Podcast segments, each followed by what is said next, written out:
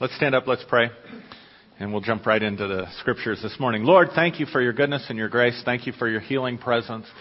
Thank you for your awesome power and truth. And I pray, Father, for the spirit of wisdom and revelation and the knowledge of Christ be poured out into our lives, that the eyes of our heart be enlightened, that we may truly know the hope of your calling, the riches of the glory of your inheritance in us, and your exceeding great power that's at work in us. And we give you thanks for it. We bless it in Jesus' name. Amen. You be seated. I want to talk this morning. We're talking about shifting our perceptions about God, and we want to talk specifically today about this theological word, biblical term called the atonement. The English word for atonement literally means, imagine this, at one ment. I really want you to get that picture in your mind. The word atonement comes from the Hebrew word uh, is Kippur. How many of you have heard of Yom Kippur? Which is the day of atonement, right? Now the original Hebrew meaning of Kippur is to take a fabric that has been torn and to mend it. So you're talking about something that was once a singularity, once it was one, it gets torn, right, or divided. And so atonement is to take something divided and make it at one again. Kippur. Got it? Now, this is important because the, uh, how do I say this? Like when you say Christian, it's really a big word, right? Because there's like, like Christianity is so vast and so diverse. But the early Christian idea or the gospel idea or the Jesus idea of atonement is at one ment. So let me just throw a couple of scriptures at you from John's writings. Uh, I'm going to start first with John 14 and verse 19. John, or Jesus talking to his disciples here in John 14, 19, and 20, he says, In a little while, I'm sorry, a little while longer, and the world will see me no more. But you will see me. Because I live, you will live also. At that day, you will know, everybody say no. you will know that I am in my Father, and you in me, and I in you. So in that day you will what? Know the at one ment. I want you to notice very carefully. He did not say in that day you will become the at one ment. That means to bring something that didn't exist before into existence. He says you will know the reality of what already is.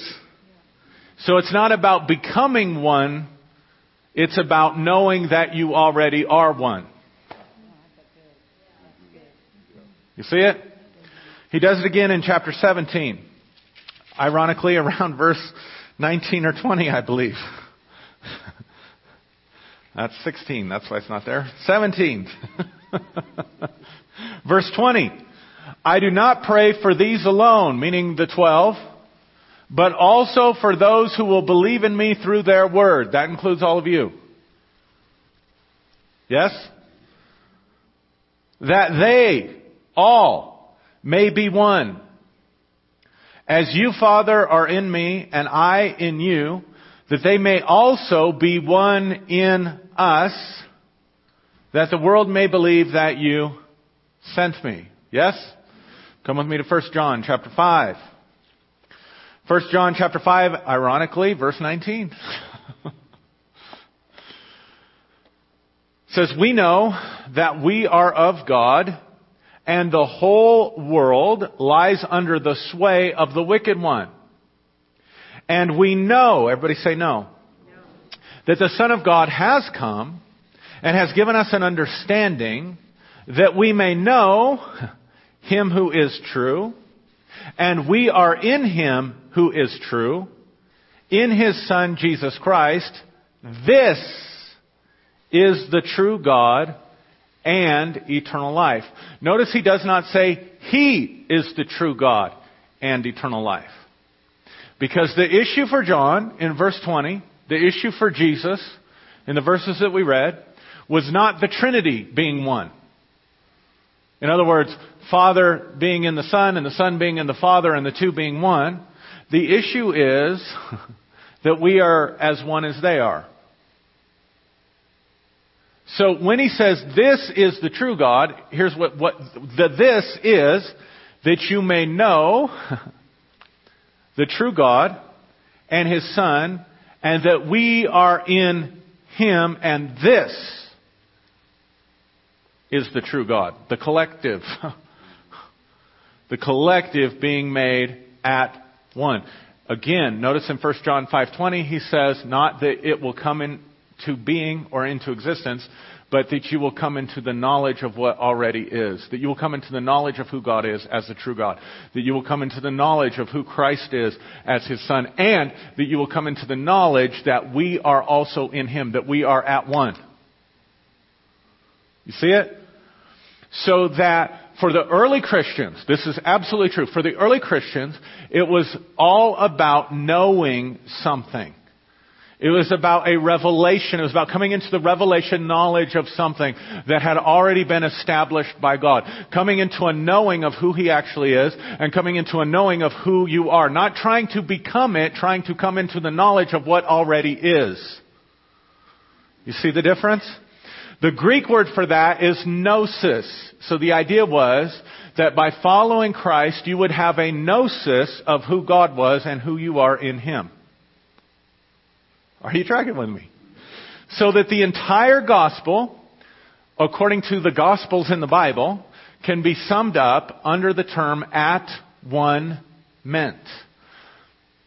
So that when, when, when, when Jesus is saying that they may be one, he's not just talking about he's talking about unity on multiple levels. Right?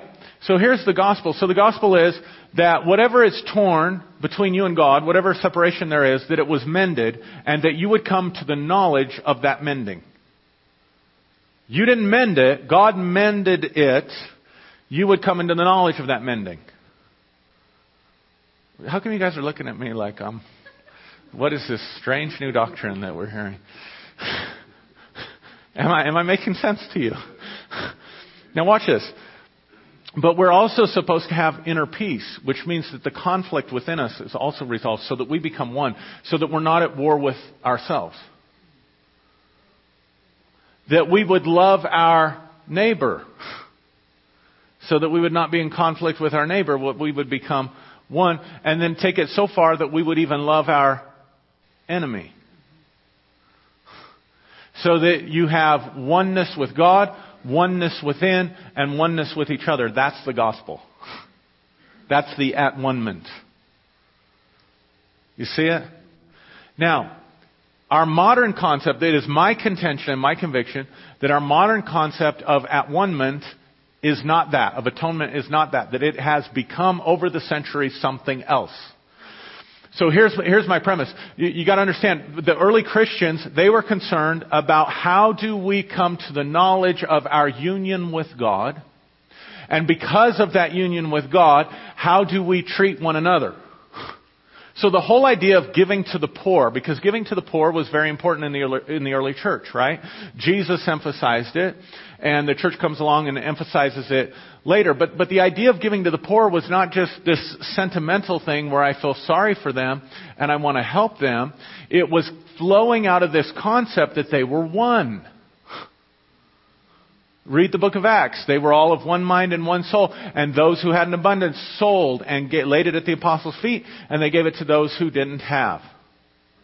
Notice that Jesus said, what's the greatest commandment? Love the Lord your God. Watch the at one ment. Love the Lord your God with all your heart, all your mind, all your soul, and all your strength. In other words, bring all of your being into at one ment with love for God. See it? And love your neighbor as yourself. He did not say, Love your neighbor as much as you love yourself. But that's how we read it. Love your neighbor, it's more like this. Love your neighbor as though your neighbor was you. Because it's flowing out of the concept of at one ment. You see it? And so that was the gospel. That was how they understood. That was how they lived. And their goal was to come into a greater realization of that oneness and that harmony with God. When you come into that realization of that oneness and harmony with God, limitations begin to flow off of you, begin to fall off of you, and you realize they are all self-imposed perceptions because what can limit God? And if this is the true God, God, His Son, and you in Him, and in that day you'll know that I'm in Him, and He's in me, and you're in me, and we're in Him, and we're all one, where's the limitations? See it? So the idea was to come into a place of, dare I use this term, enlightenment, where you were no longer walking in the darkness of your own ignorance, but you're walking in the fullness of who you were. So uh, let me do it this way. Jesus, or the Bible says Jesus, you know, showed us that God is light. God is light, and in him there is no darkness at all, right? But then Jesus also says in another place, I am, referring to himself, I am the light of the world. But then he goes on and tells you, you are the light of the world. So the same nature that's in God is in me is also in you. He is light, I am light, you are light. Now, you don't hear this preached a lot of places in America today particularly evangelical Pentecostal churches. They, we don't talk about this kind of oneness. We don't, we don't, we, we approach loving our neighbor from a moral standpoint, not an at one standpoint. In other words, uh, I'm supposed to love Trent because that's the right thing to do, not because there's a true union that is occur- that has occurred on a higher plane than what we can see and experience through our present conflict. So the idea of ascension is if we get into conflict, we can ascend above the conflict that's going on in the natural realm to honor the union that's happened at a higher level. And when we come into the knowledge of that, it will just change how we treat each other. We're not trying to do it from a moral perspective. And that's our problem in America and that's our problem in the West. We think that the nature of God, we say that God is love, but the way that we live, because it's embedded in our unconscious minds, the way that we live is God is primarily a moralist. He is primarily concerned about right and wrong. He is primarily concerned about good and bad. And you can take that on multiple levels. We can say he's concerned about right and wrong in the way you uh, live with your, with, with let's see, uh, the way you live ethically with one another. We can say he's all about right and wrong with that. Like typical right wrong perspective, like the Ten Commandments. He's all about that. We say, no, no, no, no, that's legalism. That's legalism. So you don't have to live under legalism, you live by faith. So now we've got to be right on points of doctrine. So we're right on points of doctrine about how you're saved because we come out of the Protestant Reformation and the Catholics are wrong on their points of doctrine about how they are supposed to be saved. So we're still looking at God through the right wrong lens. We're just doing it doctrinally instead of morally. You see the difference? And so at, at, its, at, its, at its core, that's how the West views God and how the West views the gospel. It's very deeply embedded. Remember, Jesus makes a comment, maybe you know this, maybe you don't. He makes a comment to the religious leaders of his day who studied the scriptures and should have known who he was. And he tells them, if the light within you is darkness, how deep is that darkness? He's talking about if what you think is true, what you think is light, is actually not true and it's darkness, how deeply embedded is it in your psyche? And the reality is, is that there is a collective. Golly, sometimes I crack up at the way I language stuff. There is a collective consciousness in the West of who God is, and primarily He's a rule keeper. He's primarily concerned about rules, points of doctrine, and he, and he can go to any. I'm not talking about what you believe, I'm talking about what the Western culture believes. He can go to any lengths to enforce that. So if you don't believe in him, he'll give your kids cancer so that you get down on yourself enough that you turn to him and get it right. Or if you did something really morally reprehensible, he's going to let you get, like how many of you remember, you know, when, when AIDS was coming out in the 80s or whatever, the knowledge of that, that was God's judgment on homosexuals for the way they were using their body and he's trying to teach them something. And so here's our idea in the West is that is that God is so concerned about right and wrong, He'll use any measure to enforce that. Therefore, as Christians, we will justify any action that we take against those that do not agree with us on points of doctrine or those who do not behave the way that we think they should behave. So that we value our righteousness more than our relationships.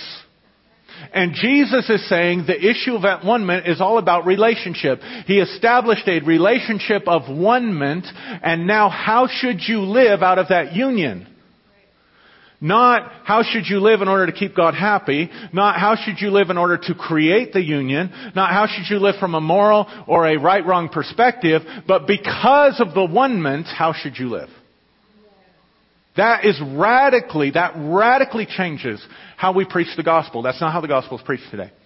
So let's look at how the Western mind has been infected with innovative ideas that actually eventually lead us away from the truth of the scriptures, I believe, and, and, and to a false concept of who God is.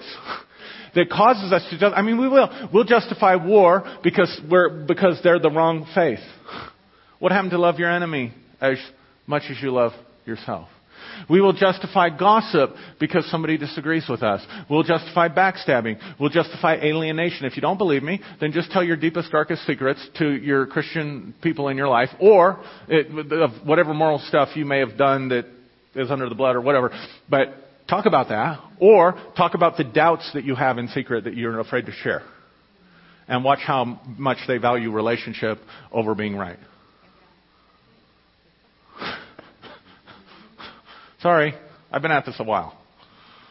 A while. Like a long time.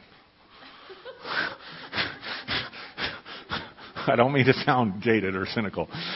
So let's talk about atonement theories. So how did the church conceptualize atonement? Now here's the interesting thing. In the first few centuries of Christianity, these points of doctrine were not the issue. It was how, because they had this understanding of atonement, how do we live together in community? How do we come to the knowledge of God? So there was very little written about the death of Christ in the first few hundred years of church history. See, for us, the atonement took place at the cross. But for the early church, everything about the gospel was atonement. Loving your neighbor was because of the atonement, the at-one-ment. Giving to the poor was because of the at-one-ment. Loving your enemies was because of the at-one-ment. Pacifism developed in the church. In other words, we won't fight, we won't go to war, we want all that stuff developed because how do I fight against myself?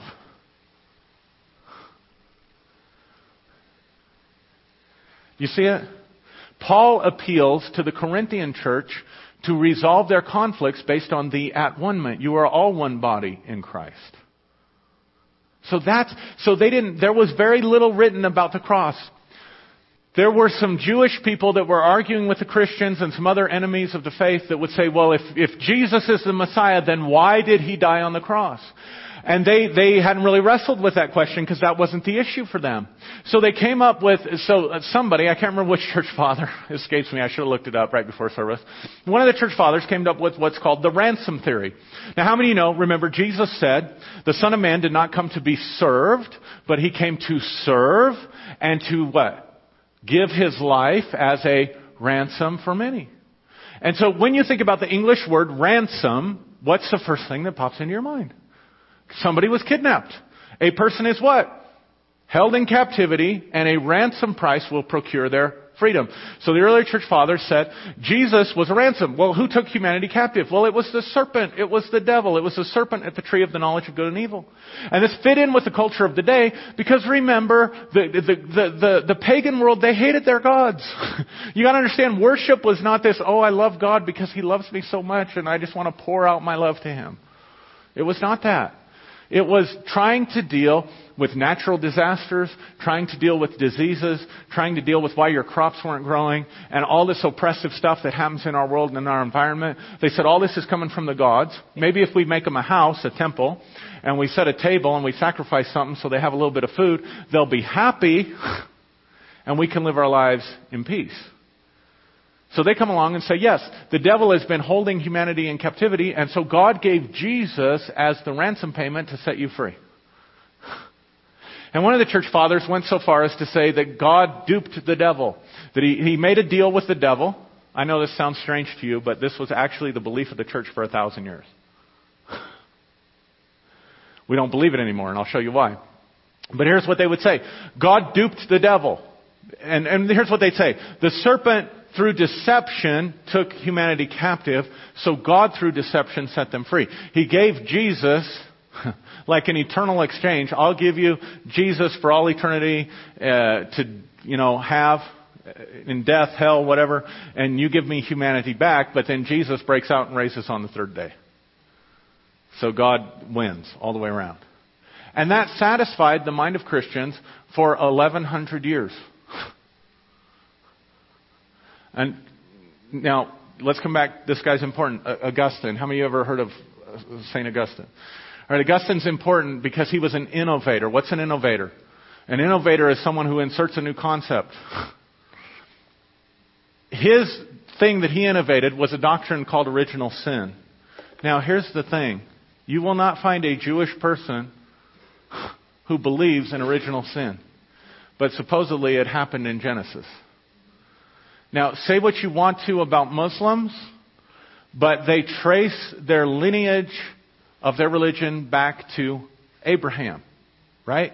You'll not find a Muslim who believes in original sin. You won't find church fathers for 300 years that believed in original sin. But Augustine doesn't read the Greek. Augustine reads the Latin, and he has a poor translation from the Greek to the Latin of what Paul is saying in Romans chapter 5.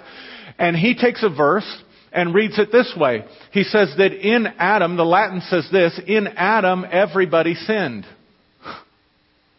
In Adam.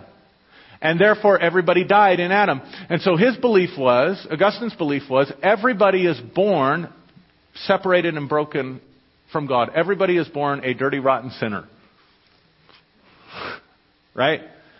So he changes the perception of our nature. Because Paul, John says this. I mean, the Bible says we were created in the image of God. James says, How can you love God but hate your brother or curse your fellow man who's made in God's image? John said it this way Christ is the light that's inside everyone who comes into the world in John chapter 1. So the Christian conceptualization was that you were the image of God. That never changed. Sin de- uh, de- deceived you so that you would no longer experience yourself that way.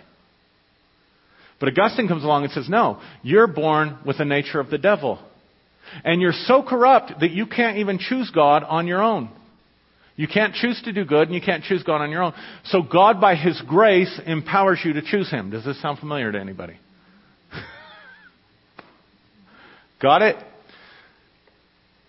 So now the church is stuck with this idea how do we get right with God?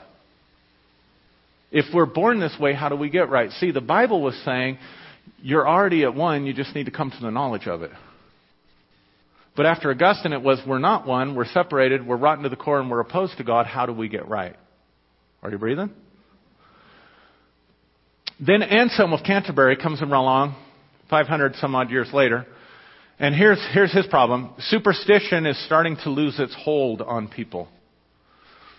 In other words, the ransom theory was acceptable to people when, during the time of the early church fathers because everything that happened, every storm, every, every disease, was the work of the gods or of the devil.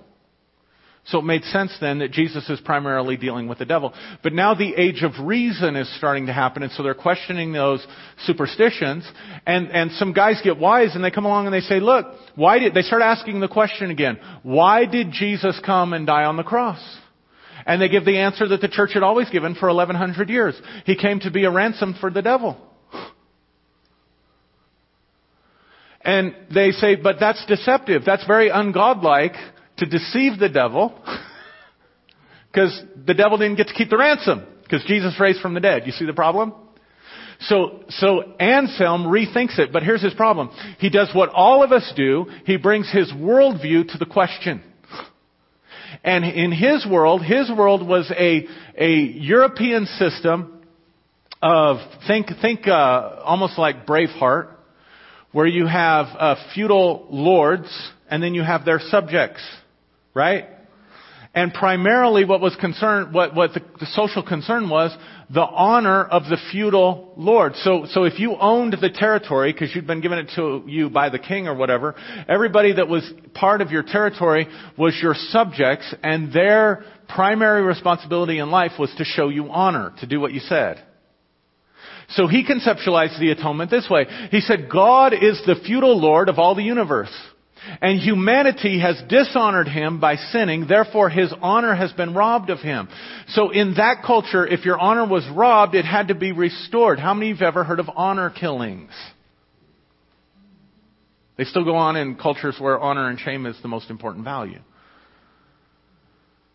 So if you slept with my wife, then you robbed me of my honor, so the only way that my honor can be restored is if I kill you. So I challenge you to a duel. Get it? So once that guy's dead, then my honor's been restored. See it? So the idea is then God lost his honor when humanity sinned, and so Jesus comes and he restores humanity to God by restoring the honor to God. Got it? That's called the satisfaction theory. He satisfied the honor of God. Right? And the church is like, okay, that makes sense to us. This is now the position of Christian teaching as to why Jesus died on the cross. But they're still not that worried about it. You go to any Roman, you go to any Latin church, and even some of the Protestant churches, and you're going to find the crucifix a primary figure. Right? But did you know it was not a primary figure in the early church? If you look at their art, it becomes a predominant figure after something happens in Europe that deeply affects the psyche of the Western consciousness. Any ideas what that might be? The Black Death. The plague. So the plague occurs 1346 to 1353. Now here's the interesting thing. Now watch this. Imagine living in a situation where 30 to 60% of the population is dying from the plague. That means every one in three, or more than 50%, more than every other person, somewhere in there, is dying just from the plague. Now, the plague wasn't the only thing that people died from. People were still having heart attacks. People were still dying of strep throat. People still had consumption. They still got scarlet fever. They still had accidents. They still died in childbirth. So you got one disease wiping out a third to a half of the population, then you have all the other death going on as well. So what becomes the pressing issue? What becomes the issue that presses upon the psyche of your European people? Death. How many of you know the song, the children's song "Ring Around the Rosie"? There's one school of thought that says that came, that was a, that was a children's song that was taught to children during the Black Death. And if you think about it, it makes sense. Ring around the rosy, pockets full of posy, because the, the, the saying is they would carry flowers or posies in their pockets because the stench of death was so bad that they would ashes to ashes, we all fall down. Isn't that a lovely song we still teach our kids? See how it's getting in the consciousness even of the children? So guess what? Now the church has to have an answer for that. So now, oh, Jesus died and Jesus suffered. So now the cross, the crucifixion, not even the resurrection, the crucifixion, the death of Christ, the crucifix becomes the central image of Christianity because it's answering the central question.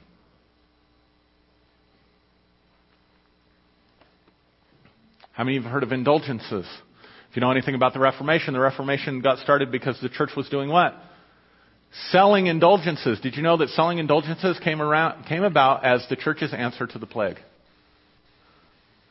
Because the primary question on everybody's mind, what's going to happen to me when I die? Well, you're going to go to hell, you're going to go to purgatory, or if you live a virtuous, saintly life, because we've already transitioned now into a moral perspective, away from an at one perspective, you have to earn your way through virtue. So one of the virtues that you had was giving to the poor, or suffering, or or or living a, the life of a monk. You renounce everything and you go off into a cave somewhere and you pray all day and try to live together, and grow food and stuff, and live off of just communion or whatever they were doing. You tracking with me? Well, what about all these people that have wealth? They're just as corrupt as the people in our society that have wealth. okay, not everybody that has wealth is corrupt, but I'm just saying we're seeing that in our news. I'm trying to be culturally relevant here. So all the scandals, all that stuff, sin, right? In Hollywood, sin in Congress, sin in the gymnastics world, whatever, the Olympic, Olympic world. You tracking with me? So they, humans have always been humans. So these wealthy people are like, well, what about us? So here's what the church said. They said there are people that lived such saintly lives. They suffered so much for the gospel that they not only had enough virtue to get themselves into heaven, they earned extra credit. And this extra credit is stored up in heaven, and it's, and that's what indulgences were. And so if you want, so the church will be happy if you make a donation. The church will be happy to transfer that credit from these saintly people who lived to you so that you literally could buy your way into heaven. Martin Luther is a monk. and he's subject to the same passions like as we are. Plus he's got a, he's got a OCD. He's got an obsessive compulsive disorder about his own humanity and whatever. And he's got all this stuff of self-hatred that he writes in his journals. And so he hears that you're, he hears a reading of the book of Romans that you're saved by faith and not by works, right? That you're justified by faith. So he comes up with this idea of justification by faith. But guess what? He's still working with the idea of indulgences. Because in his mind, here's how justification works. You don't need saints to earn extra credit for you because Jesus lived such a holy life, such a perfect life that he earned extra credit or he earned an indulgence for all of humanity. That is His righteousness. And you don't have to pay for it. You don't have to buy it. You simply believe. So that it's still a monetary transaction of faith, not money. So now I, the indulgence is shifted from heaven to me when I believe, therefore his righteousness now becomes my righteousness. Do you see it? And he introduces, he innovates. He comes up with the idea of justification by faith. Changed the Western world, didn't it? John Calvin, a little bit after him. Now, Calvin was brilliant. Here's the thing about Calvin Calvin was an Augustinian scholar, which was why I brought Augustine up. So here's Calvin's thought everybody's born rotten to the core. That's why Jesus is born of a virgin because that rottenness is transferred by way of the man's seed. So Jesus opts out of that by being born of a virgin. right? He earns enough indulgence for everybody, but God is really angry. So you're born in sin because now Calvin's living in a time where the modern judicial system is developing. So how does God remain just and loving at the same time. He gives his son Jesus to die. So now you have his righteousness that gets transferred, but also the wrath of God now is poured out on Jesus in order to make God happy. So at the cross, what's happening at the cross, God is being the recipient of the wrath of God and all his anger against sin. So if you believe in Jesus, then God's no longer angry at you, and He transfers the indulgences of Martin Luther's Jesus to you. So now He doesn't see you as you, He sees you through His Son. So in so Calvin, you're either in Christ or you're not in Christ. But here's Calvin's problem. He believes in original sin. You can't choose God for yourself. God has to choose you to choose Him. This is what happens when you think too much.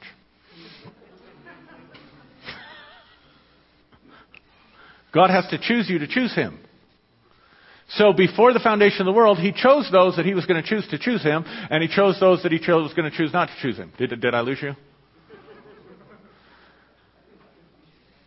So you still have to choose him, but what'd you say? I wish you had. Oh yeah. You still have to choose him, but only he chooses you to choose him, so you're saved by grace. So no good works that you do, no good beliefs, none of that can help you. God has to put his grace on you in order to, do you see how the economy of salvation is being worked out gradually over time? Now we come to America. When I'm sure all of us in this room, I don't know how they teach it now, but I was taught about the founding of our country, and I was taught about these wonderful people that came, that came over from England on what? The Mayflower, right? And they were coming for why? For religious freedom, right?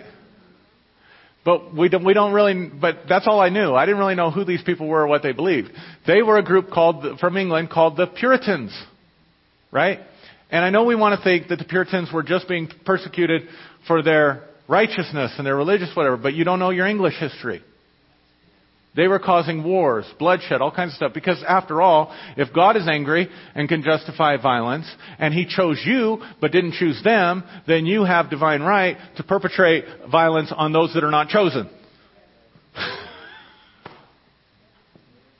so get these violent people out of our country.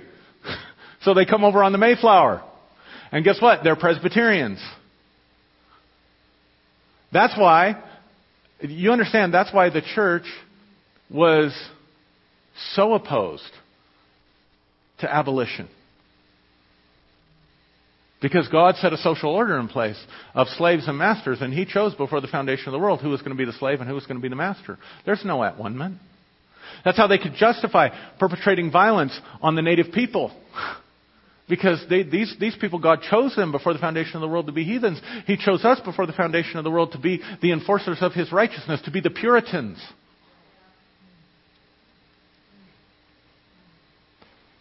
Sorry. So the Puritans come over. So later on, oh, sorry. So uh, Calvin's idea of uh, the atonement was called penal, as in penalty, penal substitution theory. Then you have Jonathan Edwards, who is a Puritan. Now, this is when revivals start happening. So, so they're settling the, the, the, the West. What, I mean, not, you know, California, but like around Kentucky and areas like that, right? And they're all drinking and they're all carousing and they're beating their wives and they're just living like sinners. So you have these preachers that go around and they travel from town to town and they start preaching. Now, if you just, if you went to church, even as a Presbyterian, you weren't really that indoctrinated in thought, Christian thought, right? You weren't really, especially if you were a working person that didn't have much education, right? So now you have a revival culture or a crusade culture where you have these preachers that are going to these small towns, and Jonathan Edwards being one of the most famous, and he's preaching a message, and he's coming in and saying, You are rotten to the core, and God is mad as hell. And you're like a spider. Go home and read it. You're like a spider. You can just Google it. You can read it for free. You're like a spider dangling over the fires of hell. And God is so disgusted with you that He'd just as much drop you in the fire as He would spare you. Why should He spare you? And He would terrify people. Now, we say it was the conviction of the Holy Spirit. I'm not sure. I think the idea of eternal conscious torment because your creator is so angry at you is one of the most traumatic, terrifying ideas that you can enter in, that you can allow to enter into your psyche. And it's why so many Christians struggle with anxiety disorders and OCD and all that stuff. But anyway, that's a message for another time. So the whole revival culture and the evangelical culture comes out of the Puritan culture. So that you only have to go back to the last century and pull up one of Billy Graham's messages, and you hear the same thing. It's toned down a little bit and made a little bit more palatable than what Jonathan Edwards did.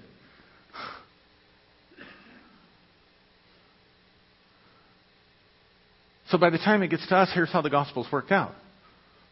There's no at one there's only atonement. And this is what the atonement looks like. God has a wonderful plan for your life. Really? Well, how come my life is so difficult then? How come I'm not living this wonderful, abundant plan? Well, because there's this thing called sin, that has separated you from God and made God mad at you. really? Well, what do I do about it? Well, because you're born in sin and you're rotten to the core, there's really not anything you can do about it. You could live a perfectly sinless life and tell one lie before you die, and you're going to burn in hell. well, how do I save myself? You can't. Well, how do I get saved? I'm glad you asked that question. Because Jesus came and died on the cross. And when he died on the cross, God took his wrath and he vented it upon Jesus. Right? And Jesus, but Jesus lived this perfectly sinless life. He got all these, we don't call them indulgences now. He got all this righteousness. So if you believe in Jesus, you come out from under the wrath of God, and all the righteousness that was Christ's gets shifted over to you. So now God doesn't really see you because he still doesn't like you because you're still kind of rotten. But he put the righteousness of Christ in you. So now he sees you through the blood. He sees you through his son. He sees you in Christ. And Christian growth is you just need to pretend about you the same way God pretends about you. just believe you're righteous because God sees you righteous and you'll become it.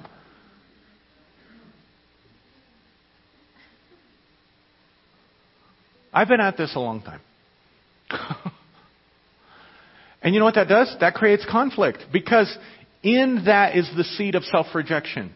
You are not acceptable to God even now. God has to see you through His Son. Well, what about all this junk I have? What about all this conflict? What about all this stuff in my soul? What about all these lusts? What about all these urges?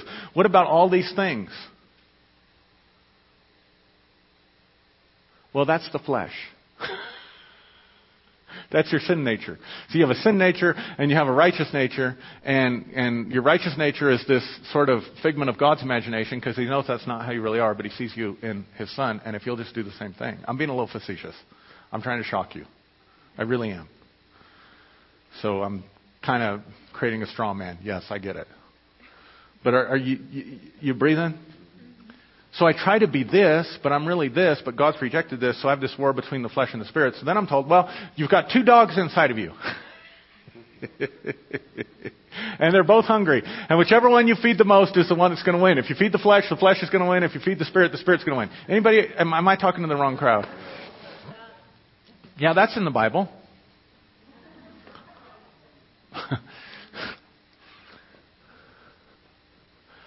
so there's a guy. So, so kind of the term that has been used to describe a more biblical view of at one ment is the term Christus Victor. Now let's just look at a few things in Scripture. Now you see how this measures up. Let's start in 2 Corinthians 5. We're just going to look at a couple of Scriptures. Because if you're going to talk about this, you have to deal with 2 Corinthians 5. 2 Corinthians 5 Actually, I like it in the NIV better because it's closer to the original. 2 Corinthians 5.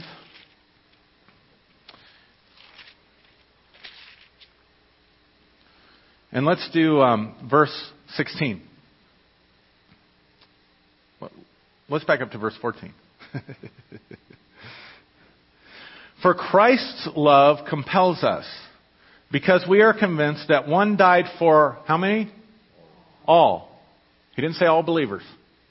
He didn't say just those chosen. He didn't say just those predestined. If one died, then all died for all.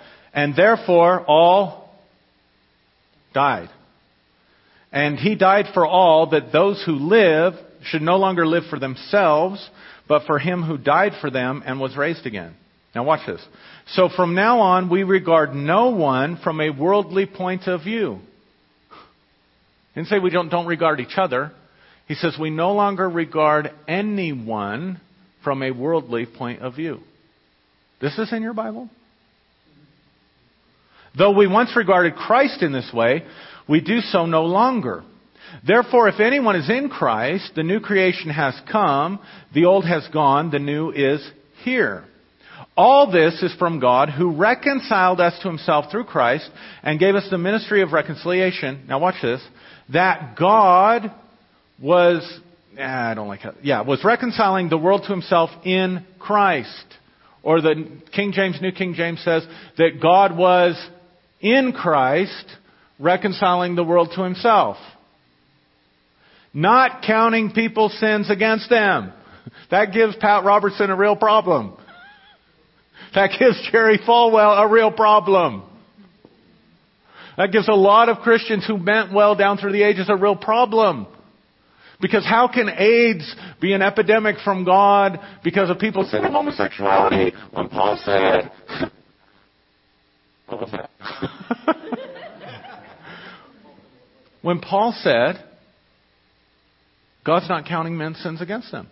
How can we stand up after events like 9-11 and say this is a judgment of God on a sinful nation when God is not counting people's sins against them? How can we say God's judging you, trying to teach you something when God's not counting people's sins against them? How do we do any of that stuff? And he's committed to us the message of reconciliation. We are therefore Christ's ambassadors, as though God were making his appeal through us. We implore you on Christ's behalf, you be reconciled to God. Do you see it? Let's look at one more. 1 John 2. And then I'll, I, I know I'm torturing some of you. The torture will be over. I'm kidding. I just looking at your faces. 1 John chapter 2 verse 1. My dear children, I write this to you so that you will not sin. But if anybody does sin, we have an advocate with the Father, Jesus Christ, the righteous one. He is the atoning sacrifice for our sins, and not only for ours, but also for the sins of the whole world. What was it that John the Baptist said about Jesus? Behold the Lamb of God who takes away the sin, plural, I'm sorry, singular, of the world. So did he take it away or didn't he take it away? Because we still act like it's there. Is he counting people's trespasses against him or is he not counting his trespasses against him? Because we act like he is. Not we, but you, you understand? I'm talking about the collective psyche, the collective consciousness.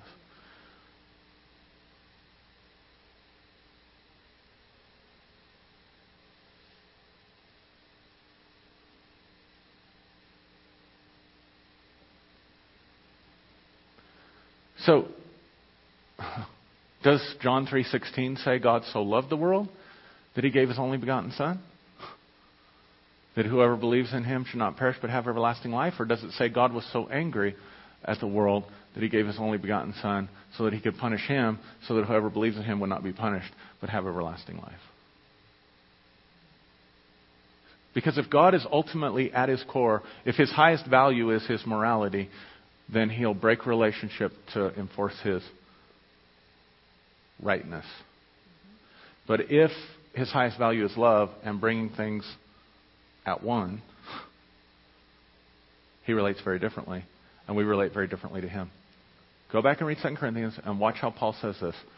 You don't have to do it now, just listen. God was in Christ reconciling the world to himself. It does not say he, he, in order for this other thing to work, he had to be outside of Christ, using Christ to reconcile himself to the world. Isaiah 53 says, The chastisement needful to obtain peace for us was on him, not the chastisement needful to obtain peace for God was on him. So here's the issue. John, Jonathan Edwards said, and the evangelical church has been saying to one degree to another since, that humanity are that we're sinners in the hands of an angry God. Luke, throughout the book of Acts, when Peter preached the gospel, go look. I looked at every single sermon from the book of Acts, and I did not find the modern understanding of the cross. In every single case, Peter, Paul, whoever's preaching, Stephen says it this way God sent his son, Jesus, whom you have taken with wicked hands and crucified and put to death the Lord of life. God sent his son and you rejected and crucified. but God has raised him up. So that for Luke, for Paul, for Peter, for the early church, it was not sinners in the hands of an angry God. It was God in the hands of angry sinners who rejected him and put him to death. But God has raised him up. And God is in us imploring you. God is not counting your sins against you anymore. God's not counting the sins of the world against him. He's given an atoning sacrifice. And because we are one, God is imploring through us that you who are angry, you who have rejected him, you be reconciled to God. And how do you do that? You shift your perception. That God is not my problem. God is not the one putting cancer on my kids or causing car accidents or causing natural disasters or eager to punish people because of their sins. God is not the problem because He gave you a nature that seems to want to go against what He wants and then insists that you keep it and gets mad at you when you don't. See, we don't think critically through these issues. Basically, by the time we get to John Calvin, that's the issue. You were born with a nature contrary to God, and God's mad about it, and God demands that you keep something that's totally contrary to your nature.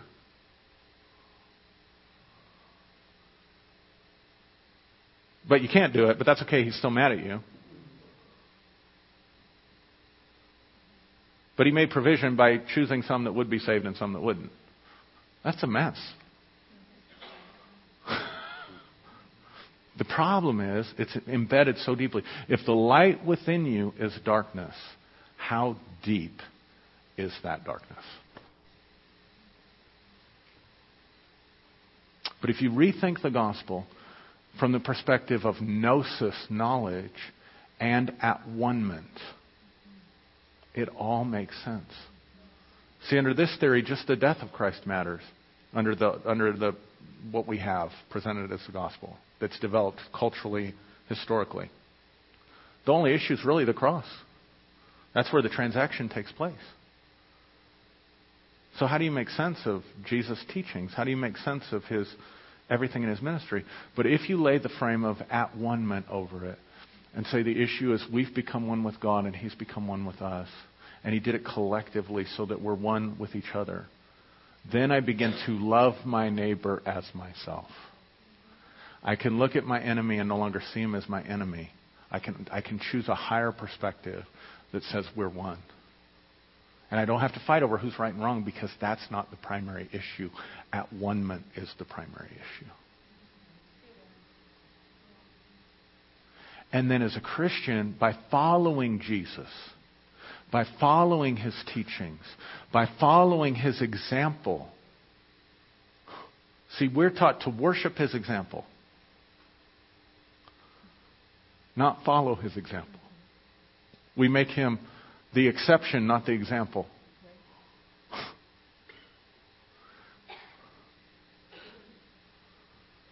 The idea is by following him, I come into a gnosis, I come into an experiential knowledge of what it means to be one with God. I come into and out of that union, out of that knowing that I'm every bit the that's going to get me in trouble. I'm every bit the Christ that He is the Christ.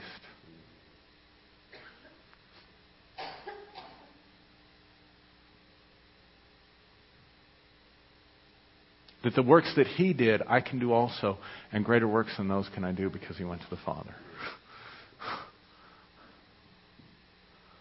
It changes the way I live,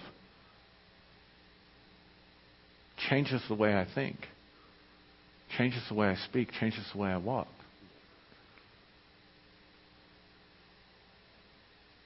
Amen?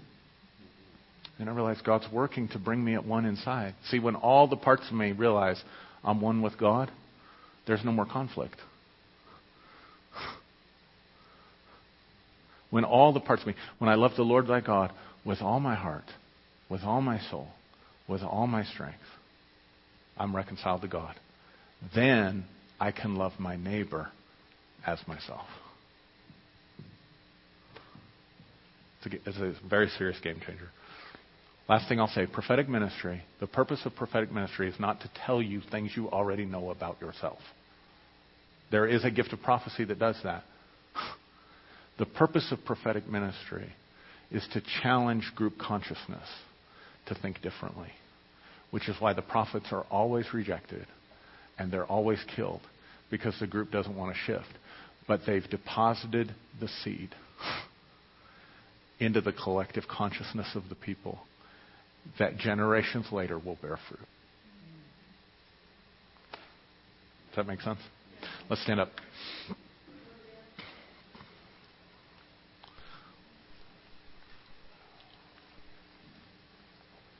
Thank you, Lord. Let's just lift our hands, if you're willing, just for just a minute. I want you to think about it. How would your life change if you believed God is completely, God does not just love you, God is completely at one with you? Regardless of how you think right now, regardless of how you live, regardless of whatever your problems are, it's not just that God loves you, God is at one with you. and then think about that person that you have an issue with. God put them at one with you. what if you live out of that perspective? How much would change? Lord, give us understanding, give us revelation. Father, I deeply ask anything that I said that was misunderstood or a stumbling block, Lord, I pray that you will just take it and remove it from the minds of my hearers. But Father, that which is an eternal perspective, that which is truth, and that which is the gospel, let it penetrate and work on our lives until we come into the fullness of the revelation of it. And Lord, I ask this and I trust that you'll do it. In Jesus' name, amen.